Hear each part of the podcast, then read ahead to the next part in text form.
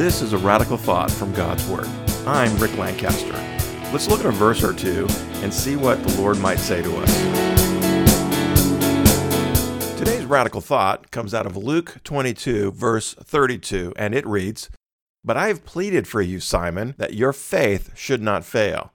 So when you have repented and turned to me again, strengthen and build up your brothers.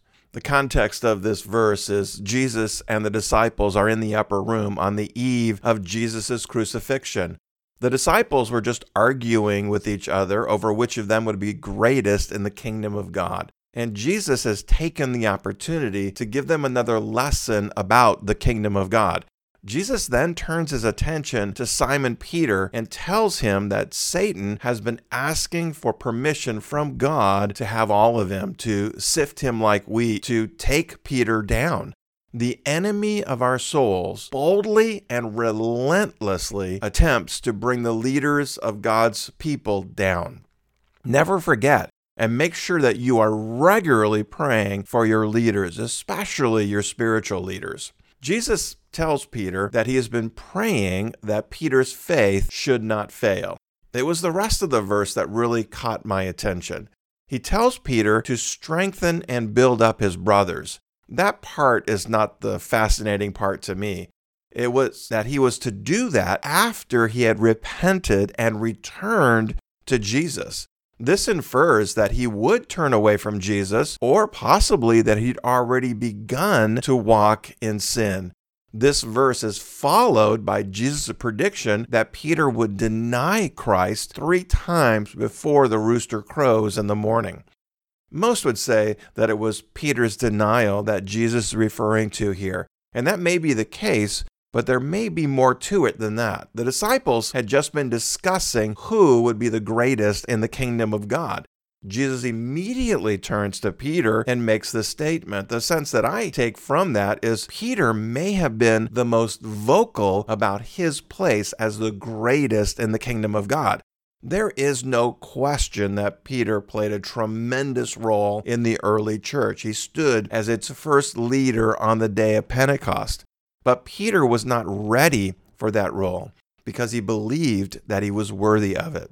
Pride and arrogance are two of the most dangerous sins a leader can commit.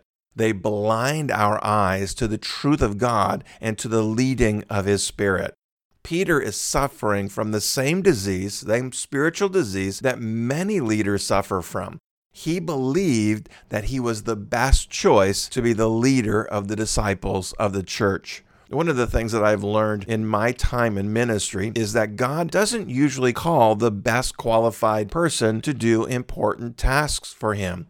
He often calls the less qualified and then empowers them to do more than they are able to do on their own. And I've discovered over the years that God has regularly put me into roles that other men were better equipped to do than I am. But for reasons that only God can fully understand, He's chosen me to do them. Peter was going to be the leader of the early church, but he needed to be humbled first. And God used a slave girl around a fire in the courtyard of the high priest to do it. I know that it's by God's sovereign will that I have been called to the roles that I have.